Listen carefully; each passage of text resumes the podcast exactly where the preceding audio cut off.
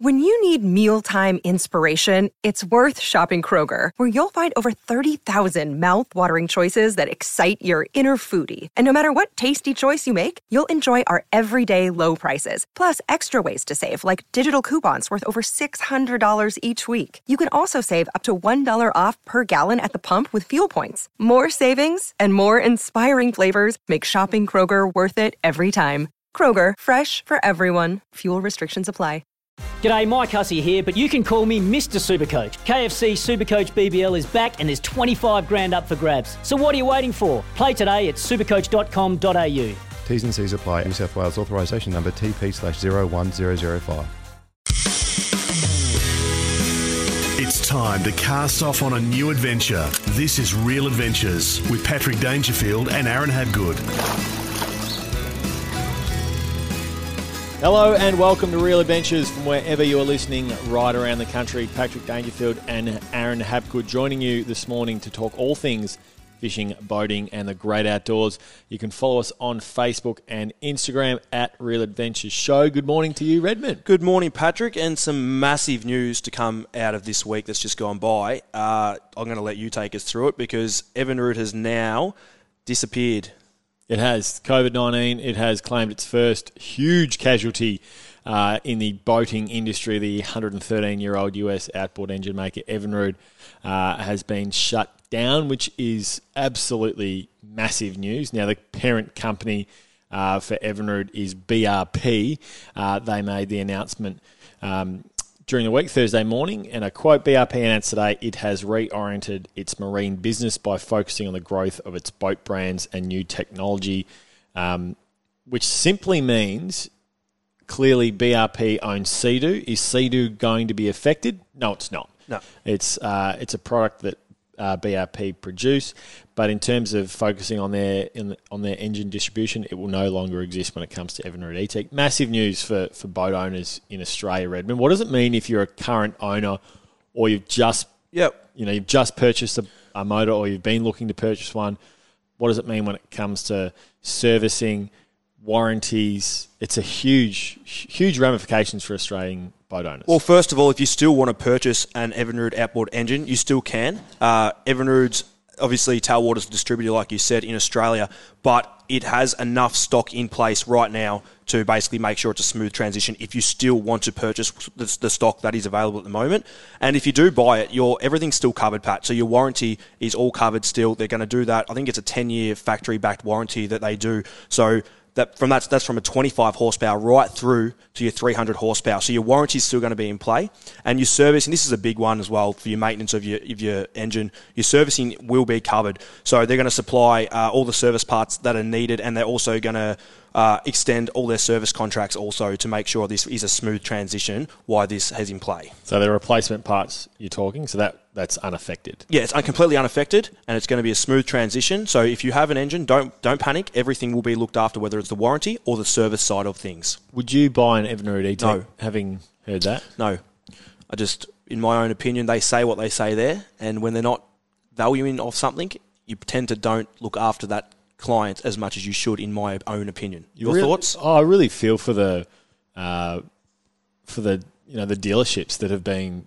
Dealing with them for such a period of time. you know yeah dealing Evinrude and Johnson outboards for you know since they were brought to Australia. We've got a Dad and I've still got our little Johnson three horsepower in, in the garage, and all of a sudden, you know these companies and dealerships that have been so loyal to the brand, um, you know, have it blown up. I wonder if if it's you know we've seen it being you know purchased by other companies um, previously. That's what happened to Evinrude. It was bought out by BRP.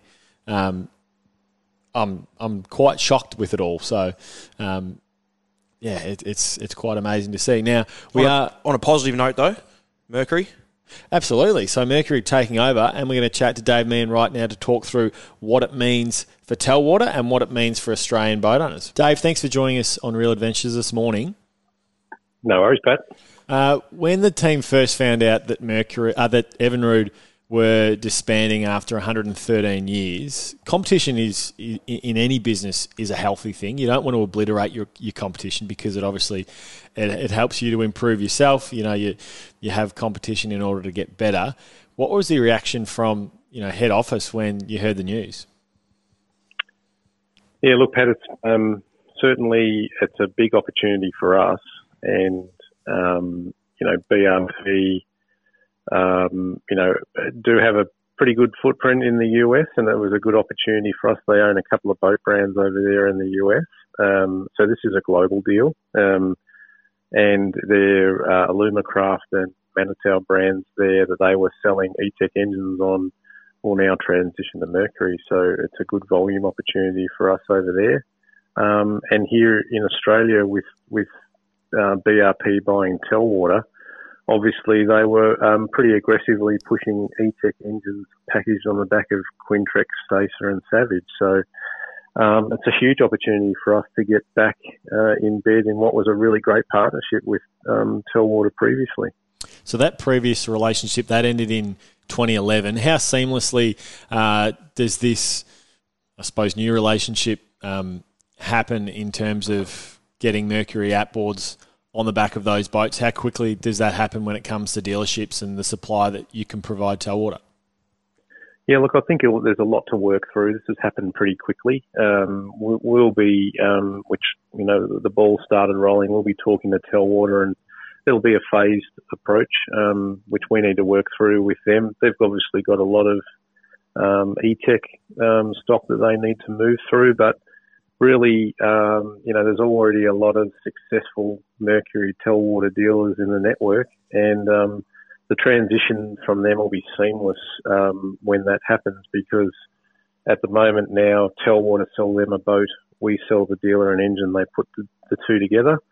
They'll still be able to do that in the future if they choose to, or they'll be able to pick up the phone and ring Telwater and, and uh, buy a boat, motor, and trailer package out of the out of the factory, which will be turnkey, which is going to really help them from an efficiency point of view and um, and being able to, um, you know, do a higher volume of boats and, and also free up their workshops, which is a, which is a real challenge for a lot of dealers in fitting up boats. Dave, thanks for coming on Real Adventures this morning and give us an, giving us an update on the uh, the boating industry and also the motor industry. Thanks, Dave. Good, good on you, Pat. Thanks. Fascinating to see how that's going to play out over the next few months. You, you're clearly excited if you're Mercury. I always think, though, that the more competition that there is, then the better it is con- for, for consumers. It's the whole yeah, argument because everyone's getting you're getting more value for your buck, I guess. Yeah, well, it's the whole argument with Virgin and Qantas, the importance of Virgin for the um, the, the, tourism industry, but also for you know for us Joe Blows flying from state to state. If it was just Qantas, then they can make. Prices mm. whatever they like. That's the the beauty of the competition between two businesses that are going really well. So um, geez, Mercury's had a, had a really impressive few years. How, how, how's the difference though? Like you go to a boat show now, and last year was a prime example. And uh, you walk around the Melbourne Boat Show. I know this year is going to be a little bit different. We're not having the boat show, where it's going to be. Well, they're trying to do virtual boat show now, but what basically last year I noticed, and the year before a little bit, but you walk around and everything is Mercury. Mm. Mercury yep. flags. They've spent, spent a, fortune yep. to get to but their product's good, and the product you can't is fantastic. Product, yeah. No, their product you can't really beat. The technology that goes into their product, yeah, they're really invested in it. They, they have massively, and not just in the product itself, but their advertising and marketing too. Which, like I said, you walk around a boat show and you see a Mercury flag on every single stand. It what does it do? It puts it in your head, doesn't it? You go, crap, there's Mercury. Geez, look at that. There's another Mercury. Well, why has that got another Mercury? And I can guarantee you the next boat show you go to, I reckon there's going to be even more flags. uh, Redmond, we spoke last week. Django, the uh, the whale Django. saver, uh, he was fined. The public outcry was enormous, and you've got some news on that front. Uh, yes, my good mate. I'll call him a good mate. Got his name wrong last week. Whatever I said. no, he's uh, he's been let off, Patrick. He has not got the fine from uh, Vic Fisheries, which is fantastic not news. Vic Fisheries. Uh, Vic, sorry, Queensland Fisheries. Uh, My mistake. Vic, mate, My mistake. Vic Fisheries would not have made that mistake. No, they wouldn't have. Right. They, they wouldn't have read the that. play. You can uh, read the play. I'll apologise on that behalf. That was a little mistake. But no, in saying that, he, money was raised through a GoFundMe uh, page by uh, two guys that didn't even know him, and they raised twenty four thousand dollars to go towards his fine. And uh, basically, Django, that was his name. Django. Django? I was joking. Django. I was playing with you. I was playing with you. Now, Django has said that all the funds can go to the Sea Shepherd, which is fantastic news from uh, from from that result. Well, that result is fantastic news. Portland run of tuna, Redmond. We've had quite a few questions, just the difference between school fish and barrels. Yeah, and you, you, people are going up there and catching um, some fantastic school-sized fish, which you never complain with. They're, they're good fun to catch, but one problem that I have with school fish, and this is why I catch a lot more fish than other people, and I'm not pumping myself up. So listen to what I actually have to say here. No, you are. Is no, I target something, so I don't let myself get distracted. So if I'm going, I know if I go up there with you and I spent five hours without a barrel, you'll be like, no, let me catch a schoolie. Let me. You just want to catch something, and I understand that it's fun, but it's no. If you in your head you want a barrel and you want to catch a barrel, don't let yourself get distracted by the school fish. A lot of the time, they're going to have similar. It's, it's different. It's different bird life, Pat. So what I mean by that is those barrels are on tight bait balls, and you will pick schoolies off them. But a lot of the time, you'll see just the odd terns coming through. You get blind hookups on your schooler fish, where your school fish, where your barrels are quite concentrated on a hard body of life. So I'm talking whales, seals, dolphins. Yep. So if you target those specific things, run slightly bigger lures, and you're going to catch more bigger fish than you are s- smaller fish. And this comes back down to all sorts of fishing, Pat. If I'm going out during the week, and, I, and I'll say it again, this is why I catch more fish than other people. I don't get distracted. And I know it's easy to say when I, that's my job. And when you come on a weekend and you just want to catch something because you're just getting out there, which is fine, I understand that. But if you want to get your bag limit of whiting, don't get distracted by the school of salmon that comes up next to you on the right and pull up just to go catch them.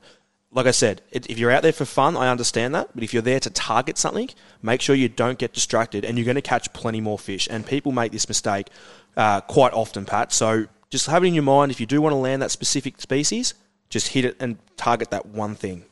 Uh, tuna, Portland. Overnight stay will be allowed as of Monday. Yes. How does that change the game for you? It means I'm, I dare say that you'll start to target them. Yeah, you're spot on. Uh, I'm looking forward to it, but in saying that, I'm not in a rush to get down there. Yep. Now, the reason for that is comes back to what I just said there. The school fish are in prolific numbers. They are the charter boats are having a fantastic time down there catching their clients. So many fish. So if you do want to charter, go support them because they've been out of work for quite a period of time now. But they're not going anywhere. You've got the next couple of months when the school fish disappear. So as of June, July, the school fish will start to get thinner and they'll thin out a bit more. And then the barrels, I find, become probably easier to catch because that distraction isn't there and you don't get sidetracked traveling to birds that aren't barrels. So you still will got a good chance of going down there and targeting one, don't get me wrong. But I know a lot of people that have been down there who haven't caught barrels and they've come back with schoolfish. So for me, it's no rush at the minute, but I will be heading down there at some point, whether it is to catch a schoolie or a barrel or to wait a couple of months. But the overnight stay is massive just because I can now go down to our East Gippsland. I had Lakes Entrance Charters message me the other day and asked to come down and catch some whiting down there. And so there's going to be a few other options, Pat, around the state that we can do now and safely. Uh, Redmond, your week in fishing, let's get into it. It's been a brilliant week of weather. We've been incredibly lucky for the last two months, really, particularly in Victoria, but right around the country, it's been pretty damn good. Um, you've targeted plenty of whiting. We've seen some huge captures of whiting, some 50 plus centimetre models throughout the week. Uh, your haul. The, the whiting have been terrific. And I said on the show last week, this week, if you want whiting, now's the week to, now's the week to chase it out of the month. So what I mean by that is every two weeks we have a moon. You have days of slow tides each two every two weeks. Yep. So this week that we just had gone by is fantastic. The next few days are good too. But when that moon comes again next week, end of the week, it's going to be hard again to get your whiting. The tides are going to slow up. If you have the swell come up by the end of the week and it pushes dirty water in, your chances go up. Be smart, fish in night times, like just before dark, early morning when the tides are slow. And also, the gummies offshore and the school sharks, the numbers that they're in, Pat, is if you want to feed a flake, head out there now. Chris Cassar, one of their Salt Guide team members, he headed out there during the week, and I know he had multiple days of big gumbos on his guide. So if you want a guide, give him a message as well. And out of the Port Phillip Bay heads, he went both ways down to Western Port, out the side of there, as well as the heads, Port Phillip Bay, and caught some terrific fish. So gummies are in big numbers. If anyone finds any salmon down at Queenscliff, send me a message, please, because I can't find any to save my life. I know there's some in Geelong at the moment, so I do need to get them. But if you down the South Channel or Blairgowrie, send me a message, and I might send you a salt guide hat or something. So that's what you'd be targeting. that You'd be heading offshore chasing gummy sharks. Hundred percent, and whiting. That's one, um, and squid, Pat, and squid in between. I do like catching my squid uh, because of the bait and the food. It's so good to eat, and everything eats squid, as we know. So, gummies, schoolies, schoolies are in big numbers. Don't know why they've been fantastic, but whiting, that that's what is the go-to at the moment. And also down the coast, you have got the swordfish, You've also got the bluefin tuna down the southwest coast too. But inland, the trout, and we've got a special guest today, Dan Mackerel, going to join us uh, for all aboard, who's going to take us all through uh, all things trout fishing. So make sure you stay tuned for that. Huge episode of Real Adventures coming your way this morning. Plenty more to come after the break. You're listening to Real Adventures with Patrick Dangerfield and Aaron Habgood. Welcome back to Real Adventures. It's time for the Social Club where we answer your questions from social media. If you've got a question for Aaron or I, make sure you send it into our Real Adventures Facebook and Instagram pages. The first question is for you, Redmond, or for us actually. Ray, boys, once the stay overnight ban has lifted, which it will in two days' time, where would your ideal place to head to be? Well, I suppose it, depends where you go and chase fish, doesn't it? Yeah, it, does. And like I said at the start of the show, a few places. You've got Lakes Entrance down there. Um, when I say Lakes Entrance, I'm talking East Gippsland, I should say, Pat. You've got Mallacoota, some fantastic fishing down there. Uh, The, I tell you what, the um, flathead at the moment, there- there's been some huge flathead bream. caught out of the, the the estuaries up there. Brim as well. Every time you look online, Fan- you just see the, the, the next 90 centimetre fish, the next 90 centimetre When are we going to get one of those? it's uh, so I, I think we need to start looking after those fire affected areas as well. Uh, I think that's a massive one for, for, for us to do as as a fishing community because they got smashed by two or three things. So let's be honest, they've copped it a lot worse than the others. So Portland as well is a fantastic place to head down to. Uh, they rely on the tuna fishery each year as well. And what I mean by Portland, I'm talking you can get down to. Or are we allowed to, are we allowed to travel into South Australia to Port MacDonnell, Pat? You can, but you've got to go into isolation for two So you weeks. have to go to isolation. I'm So- not sure it's exactly worth it. What But about if you launch at Portland and head to Port Mac via the boat? Because that's not far. It is. Uh, It's not. It's a trip, but it's not super. People do it all the time. I reckon you'd be safe. You don't reckon? But don't quote me on that. So there are some. You're some just going to stay in your boat for two weeks. That might be perfect. Oh, well, now we're talking. But you've got Nelson down there, the rivers down there for the Mulloway, Pat. Like this time last year, some fantastic Mulloway come out of there. Nelson down the southwest of Vic as well. But like I said, look after those areas that have been affected and uh, catch yourself some awesome fish that are on offer uh, throughout the winter because it is cold, but the fishing can be red hot. Leo, g'day boys. I live in Queensland and I'm planning a trip to South Mission Beach, which is around two hours travel for myself. Can you name the techniques that work best for you guys when you fished there last year?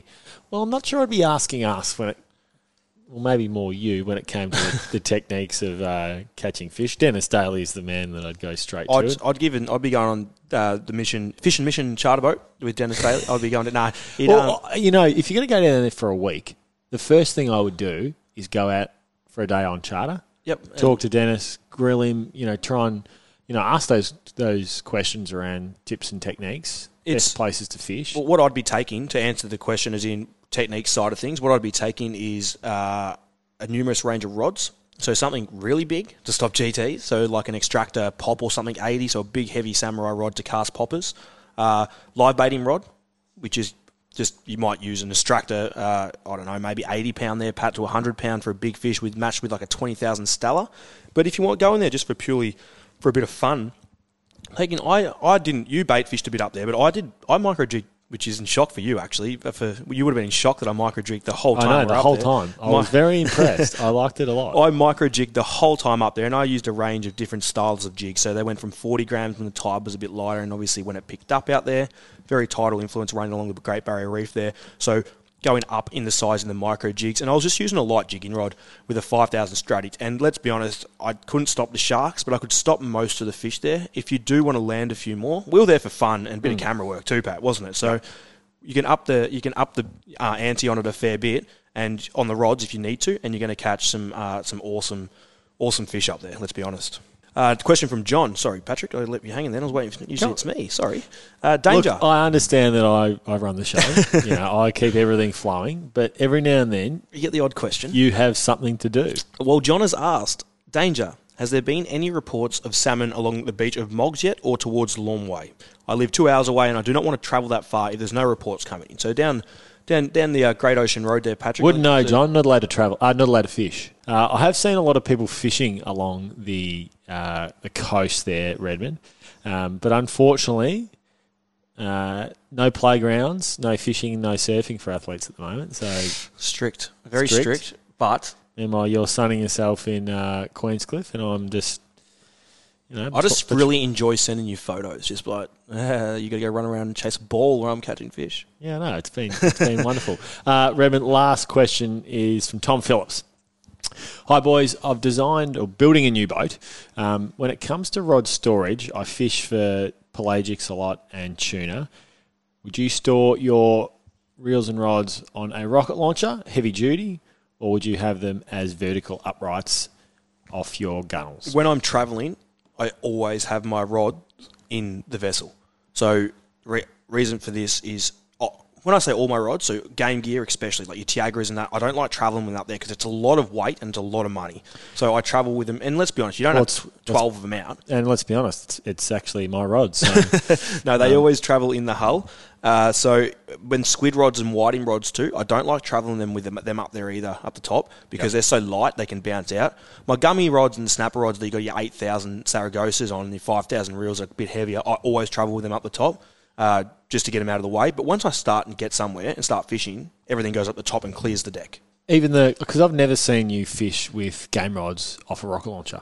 Uh, so I run a shotgun when I'm trolling, Yeah. and I always have one up the top. But the, I, I try and But in terms of I'm talking when you store them, yeah, like they're always in. Oh, they're, yeah, they're always in the hull. I don't store them up there. No, it's just too it's too much money, Pat. And, to, and imagine if it snapped the welds on the thing, comes out and hits a bloke in the head. Like, I know it's not gonna, but if it never does, know. you just Yep. well, welds will break. It, it's they're like I know they're very good these days on all sorts of boats, but if a weld breaks and if Tiagra 50 comes down and hits you in the head, Pat, you're going to be pissed off pretty bad with me. so If you've got a question for Aaron or I, make sure you send it into our social media pages and our social club at Real Adventures.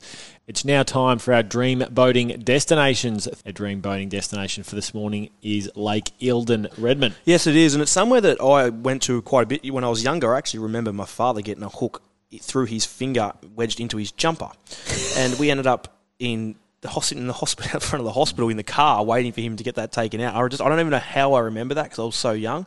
But that did happen. It's about three hours from Melbourne, and is it's basically a dam, Patrick, that covers 138 square kilometres in size, which is huge. It's a massive, massive. lake, mate. It's, a lake. It's a lake. Uh, there's parts that reach up to 79 metres Deep. deep. Yep. That's deep. That's very deep. So you think about 79 meters in a lake, like that's massive. Like, imagine what's down there. Does anyone deep drop in there for sorts? Is that why you get such big fish? Obviously, you've got Well, such a huge think- water body to fish. and Vic Fisheries, I think they do a fantastic job with all their uh, catch and release. Uh, sorry, their uh, Stocking. stocking of the Yep. of the lake itself. So I think they do a fantastic job and. There is so many fish to catch there. I know. I swear, every second week when I log into the Vic Fisheries Facebook page, they're releasing fish fingerlings in there. So it's uh, it's it's fantastic what they do there. But there are plenty of options on the lake, not just fishing either. You've got houseboating, like I said, fishing, all different sorts of uh, water sports. You've got the high country houseboats, which you can give a call. You've got BMS Lake Eildon tours, so you can give them a call also and do a tour of the lake because there's a fair bit of history that goes into the lake as well, Pat. Uh, you've also got Lakeview boat hire, so if you don't want to tow a boat up there, you can hire a boat and go catch yourself some fish, or take the family around the lake and have a look yourselves if you're an expert like Pat at everything. Uh, if you want, if you also you got the Anchor- Anchorage houseboats again, which if you're after another houseboat, uh, with the fishing side of things, you can catch huge cod in there, Pat. Last year, this time, some seriously meter cod come out of there. Jim Credlin, I know he did some of his best work out of there, so some huge cod will come from that lake.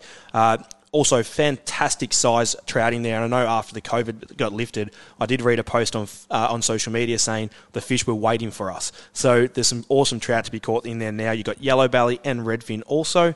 Uh, different types of uh, methods to catch fish and different times of the year. So power bait works really well at times.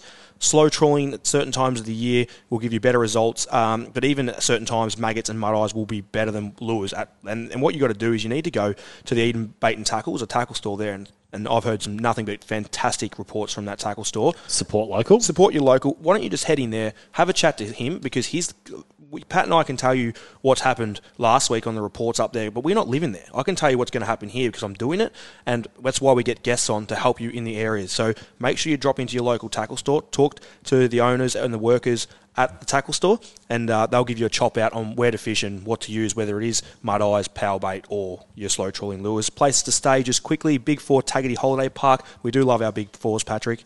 Garwin Park as well, which is another nice park. I did look at that on the social media to check it out.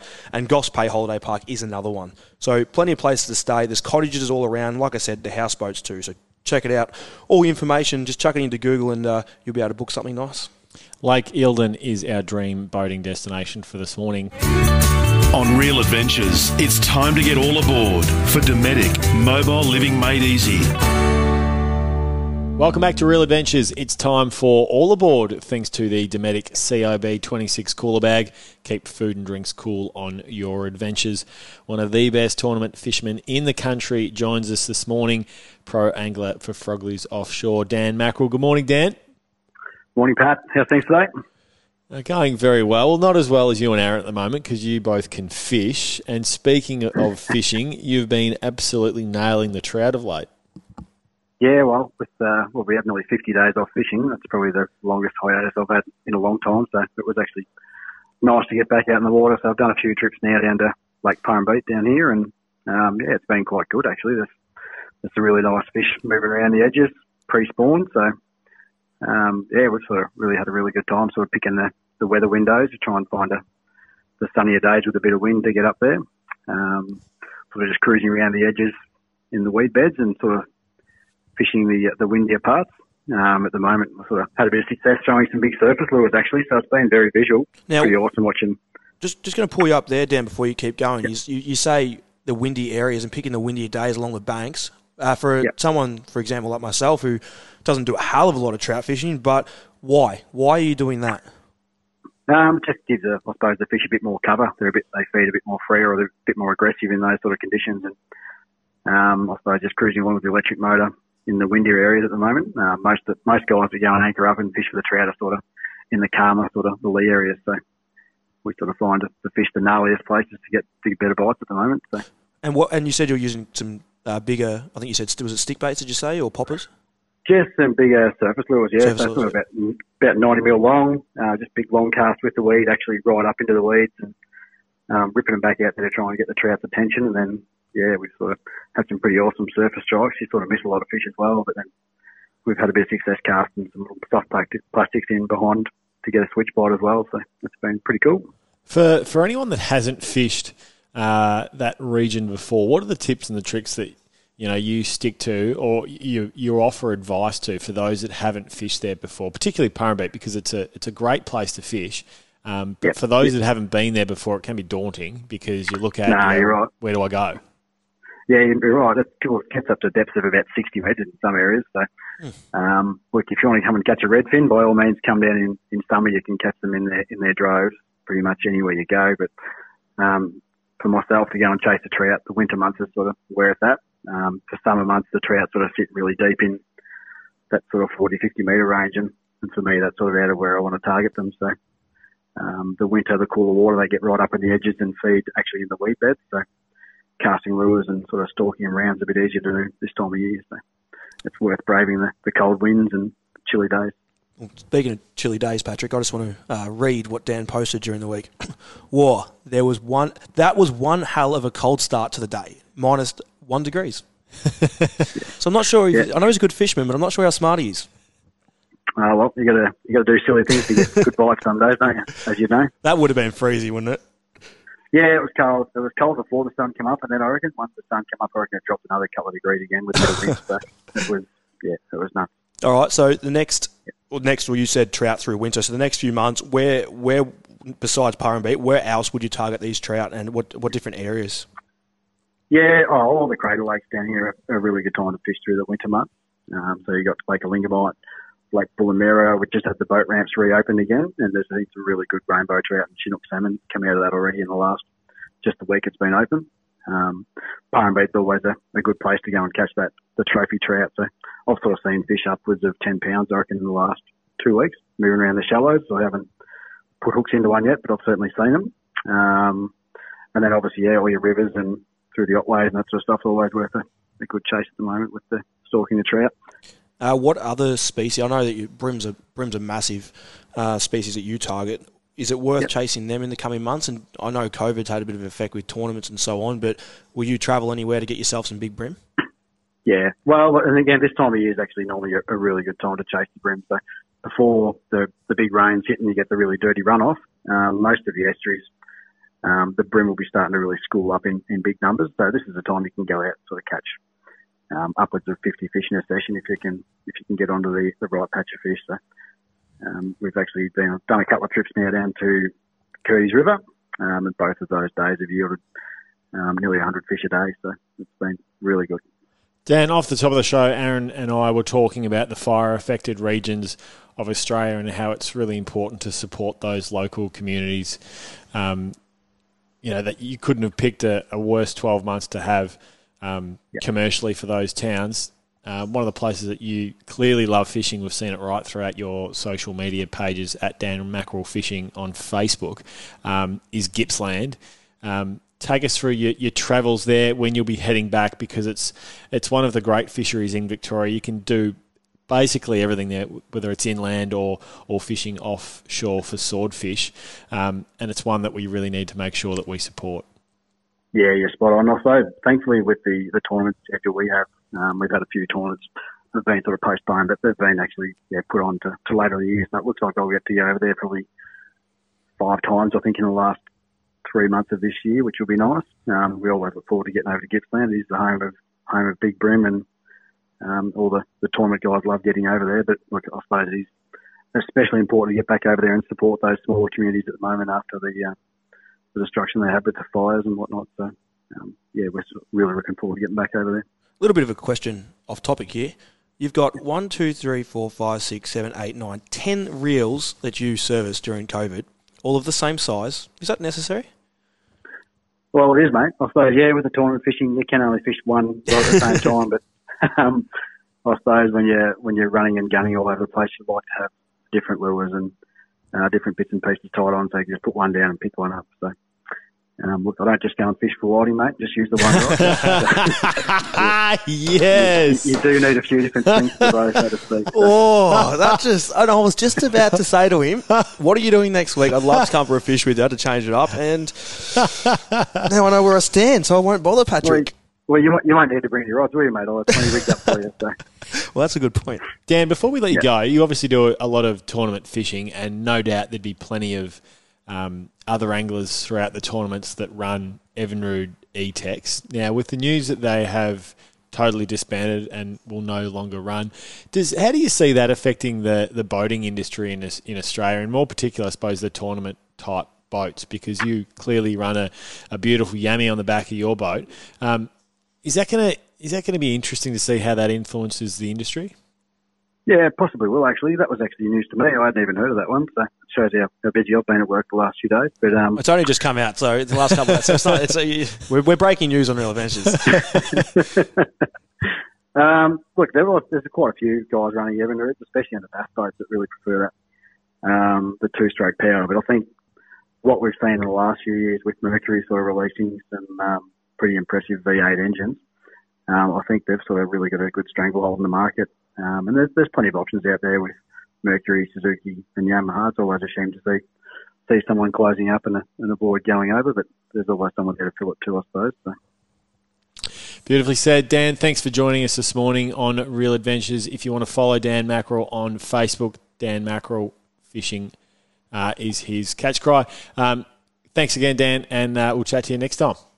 No worries, guys. Catch you soon. See ya. It's time for Red's review. We're talking life jackets this morning. Yeah, that's spot on, Paddy. Axis Life Jackets. It caters for all water activities, and it's starting with your kayaks, Pat. Like I know you love your kayak fishing, so they've got jackets to suit and comfortability when you are sitting in a kayak. And right. when you say jackets, we're not just talking your standard life jackets. No. You actually get it's actually a jacket. Yeah, there's ja- there's all sorts of jackets, and I've got a range, a few of them in front of me here, so you can get them from just your waist belts through to your, your your U-shaped ones that tuck over your shoulders, right through to your jacket. So, uh, tinnies, normal boating, and even blue water racing, they've ventured out into that market, which is huge. So, some seriously boat racing. Uh, Axis is the first Aussie manufacturer to install the Hammar hydrostatic mechanism, which is the system of the automatic inflation system. And what that means is basically you fall in, it self inflates. So if you hit your head on the side of the boat, it will self inflate. And I think that's a great thing to have. Uh, and like I said, they reckon it works pretty much spot on. So you're not going to have rain that drops on your jacket, Pat, and all of a sudden, boom, boom, blow up. So it, it works with the water pressure. Um, to purchase some of these, uh, the reason I say this is I did some research to try and get some prices and where you can get them from. And pretty much every single marine shop has these, any decent marine shop. So I know, just to name a few, Melbourne Marine, MY Marine Centre, just in Victoria, that uh, every place you go to will have uh, pretty much these jackets. And if they don't, I'm sorry, but the next one will. So just drop into the next one. So there's plenty of places you can buy them.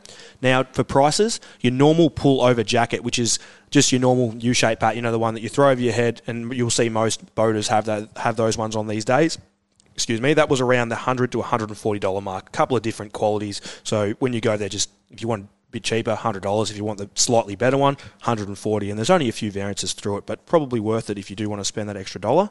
The Axis Inflatable PFD Commercial. Now I thought this was pretty cool. So people go, "Oh, commercial? Who works on the water?"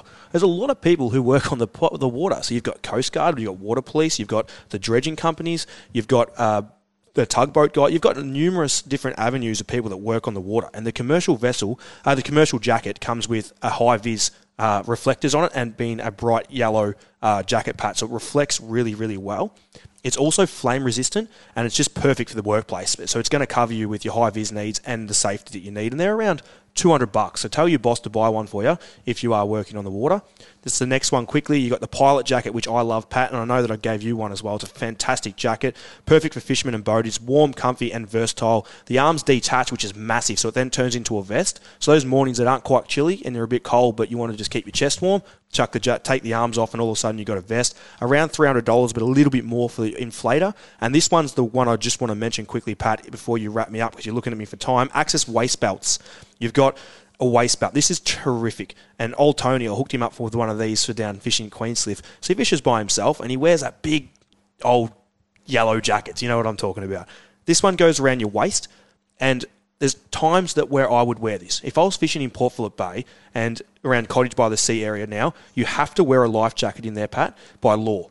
I don't think it's if I'm fishing with a mate, I don't have to wear it anywhere else in the bay, but I have to wear it there. So, for instance, I'll put that on. I won't know it's on, and it, and it does, I don't find it dangerous to be fishing there because the problem with these is you do need to activate the jacket yourself. So you need to open it and pull it over your head, and that's how the jacket works. So if you're in a safe scenario, or if you're in for lake and you feel like that nothing really can happen, you trust yourself, you just by law have to have it, or you want to have a jacket on. If you do fall in, this is a perfect item for you. It's sixty bucks. You can go get yourself from, like I said, any store, and like I said earlier, eh, most marine places will sell these.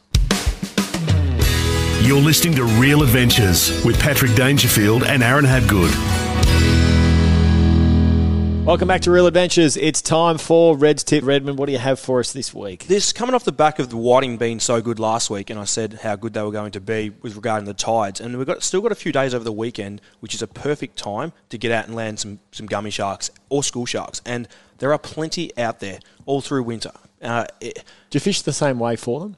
Uh, so, as in for schoolies versus gummies? Yeah. Yeah, I do. Uh, the reason I do is because the schoolies aren't in the numbers that the gummies are as such. Uh, like, I mean, I'm, say you and I headed out tomorrow, I'd be confident we'd get a few gummies, but you might not get a schoolie. Yep. But you, you've got to be a bit lucky with the schoolies because the teeth that the teeth on them are shark teeth and they will bite you off and they are so fast. They Yep. are so fast. Well, you're not using traces when it comes No, to I'm not. fishing for gummies, Just you? 80 pound leader I use, and the, the thing that we use with gummies is circle hooks. And everyone that catches gummies, from myself to Gwayne to Chris, we all use different size hooks at times, but we always use circles. Yep. So I run a bit smaller. I know Gwayne runs 8 uh, Chris runs 8 O's. I use 7 O's. I love them. Oh, it's just a preference. And between the two of them, there's not a hell of a lot, but there's enough. But you can make your own preference on there. And I just like the 7. I, it just sits really nice. The Gamakatsu 7 Octopus Circle is the exact hook I use if you want to check it out. So, you let them run clearly. If Yeah, you're going to so- use circles, well- once you get that bite, you just let it run. Yeah, so it's a little bit different. So in the ocean, what happens is the gummy picks it up, and because you're in deep water and your boat swings, and you're not fishing hard tide like you are in Port Phillip Bay, and this is the gummy picks the bait up and has time to swallow it. So before it runs, so it swims with it, and before that tension comes, it's had enough time. The circle's had enough time to do its work. So it's gone in the mouth to get swallowed, and it rolls out and hooks it in the corner of the jaw. So not only does it help with your hookup rate much better, uh, but it also helps with releasing these fish if you do want to release them. So you can use, uh, like I said before, you can use straights, but circles. I wouldn't be using anything other than circles. I'd be running just your, your, your wrasse baits. So off the bottom, when you're there, get a young fella if you're out with a young fella to catch some bait off the side of the boat, whether it's the blue throat wrasse, parrotfish, or whatever it is. You can you can you can use any of that to catch gummies. But number one tip is salmon. Just you can't beat it, Pat. You just cannot beat salmon. You'll catch slimies, Fresh or frozen, what are you? I could not care less. I had salmon that come out of the freezer from this time last Pre-COVID. year. No, this 12 time 12 it was, it was actually no. I lied to you. It was September last year when they were at Blairgowrie, and I've been looking for them early. September last year, I went out during the week and we caught some fantastic gummy sharks on nearly twelve month old salmon. So ideally, fresh is best, Pat, and I will always say that. But if you do have salmon in the freezer and you can't catch any, I'd be taking that out before anything else. It just works. And using your nice big chunks as well, Pat. So, nice big chunks. If you start to use fillets out there, it'll work against you because you're fishing reef. So, the wrasse and the likes will steal the flesh off that fillet and leave you with just the bare skin. Where the chunk holds together, it's harder for the rats to get it out, so they don't bother as much. So, nice big chunk baits. I'm talking what three and a half inches, probably two and a half, three and a half inches in between there, depending on how big the fish is. If you've got a massive wrasse, that's you would probably not, you want it a bit skinnier, but it'll be longer in length. Yep. And then if you've got a nice salmon chunk, it might be slightly wider, but because it's more chunkier, as in the size of it, so the width might be a little bit bigger. So you need to balance it out. But nice big chunky baits, and you'll land yourself some awesome gummy sharks over the well whenever you can get out next on them. That was Red's tip. Time for the flying gaff. The flying gaff this week is a pretty simple one, Redmond. Um, Trapman Bermagui, one that we love to follow on our social media pages. And you can follow us on our Real Adventures social media pages as well. Um, photos during the week sent in uh, in Tassie um, of a bluefin tuna that was literally dropped at the ramp after a few small fillets were taken off the uh, back of it, Redmond, and then it was just left. Disgusting, and it did happen in, Victoria here. Oh, sorry, Victoria. No, no. you- Well, this did happen. This was actually no. This one's Tasmania, but it did happen here in Victoria last year as well. It did too, Numerous yep. barrels being dumped in the Barwon River, which is just crap. It's just. Yep. Oh, If mate, you're not going to use every bit of the fish, then don't go. keep it. Just let it go, or catch a schoolfish and keep the schoolfish. So, yeah, like you said, they chuck, they cut a chunk off the tail, Pat, and Because you got some, you had some. it. There's some fascinating uh, survey results uh, during the week. The recreational fishing for southern bluefin tuna Australia, the report for 2018 and 2019, the national survey that went out, it, it came back with some really interesting data with recreational fishermen and commercial fishermen. Want me to- want me to fire a few across? Absolutely. All right, South Australia. Uh, so this is an estimate total harvest. Uh, they did surveys. I won't go into too much. We haven't, haven't got a t- lot of time. So basically, there was a hun- 101.8 ton of bluefin tuna that was caught in South Australia. Yep. 75.2 ton was landed by private boats. 26.6 ton were landed by charter boats. Uh, the release rate with rec boats were 22%. Charter boats were no release rate.